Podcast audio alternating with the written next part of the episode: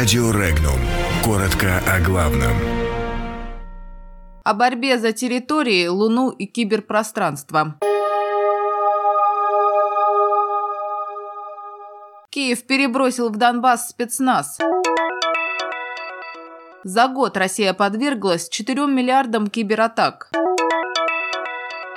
Как правят декриминализацию наказания за репосты и лайки. Законопроект о ликвидации ГУПов и МУПов принят в первом чтении. Ведущие мировые державы вступили в лунную гонку.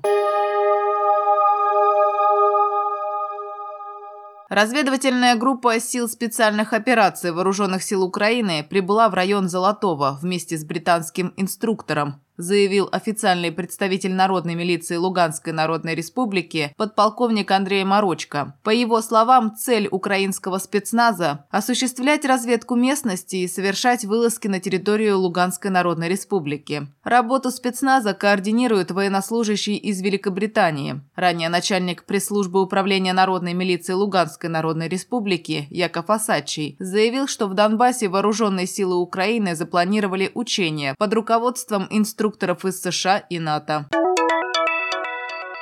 В 2018 году более 4 миллиардов кибератак были выявлены средствами государственной системы обнаружения предупреждений и ликвидации компьютерных атак, сообщил замглавы Национального координационного центра по компьютерным инцидентам Николай Мурашов. Наиболее опасными были примерно 17 тысяч атак. В 2017 году российские системы подверглись 2,5 миллиардам кибервоздействий. Наиболее опасными были 12 тысяч из них.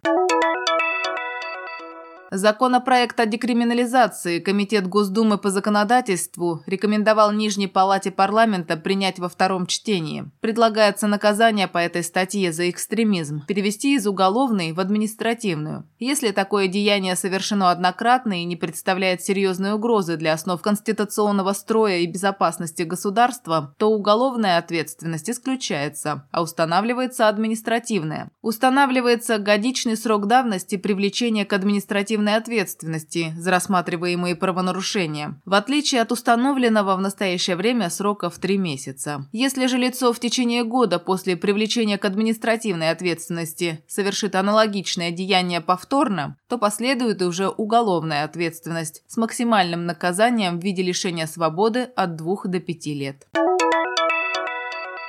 Госдума приняла в первом чтении правительственный законопроект, направленный на ликвидацию государственных и муниципальных унитарных предприятий. Речь идет о запрете создания унитарных предприятий с госучастием с 2019 года. При этом существующие ГУПы и МУПы также должны быть ликвидированы к 1 января 2021 года. Нормы не коснутся предприятий, которые были созданы по специальному закону, акту или распоряжению президента или правительства. Исключением также будут предприятия, которые работают для достижения целей национальной безопасности и обороны. Такие изменения необходимы в связи с тем, что конкуренция между существующими ГУПами и МУПами слишком высока, отмечали в правительстве.